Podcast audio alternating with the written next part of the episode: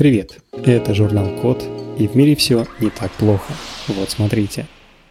Разработали быстрый автоматизированный тест на прочность цемента за минуты, а не часы.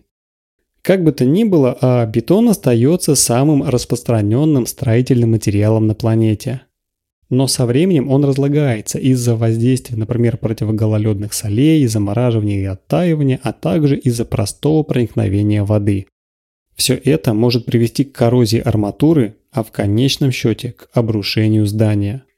Стандартный тест на прочность цемента проводится в лаборатории и состоит в том, что на образец бетона воздействуют водой, при этом постоянно измеряют, сколько воды образец поглощает и пропускает, меняя свой вес.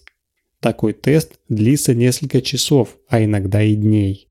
Чтобы это упростить, исследователи сделали автоматизированный тест на прочность цемента, который выдает результаты за минуты. В нем специальное устройство измеряет поведение капель воды на поверхности цемента с помощью компьютерного зрения, чтобы узнать, как быстро она поглощается, например, одна капля. Тест проверили на 60 уникальных образцах цемента и получили результаты, сходные с теми, что получили с помощью обычного метода испытаний. Также в дополнении, кстати, удалось выяснить, что на самом деле имеет значение, под каким углом капля воды соприкасается с цементом. Сейчас авторы работают над тем, чтобы масштабировать свой тест для разных строительных растворов и других разновидностей бетона.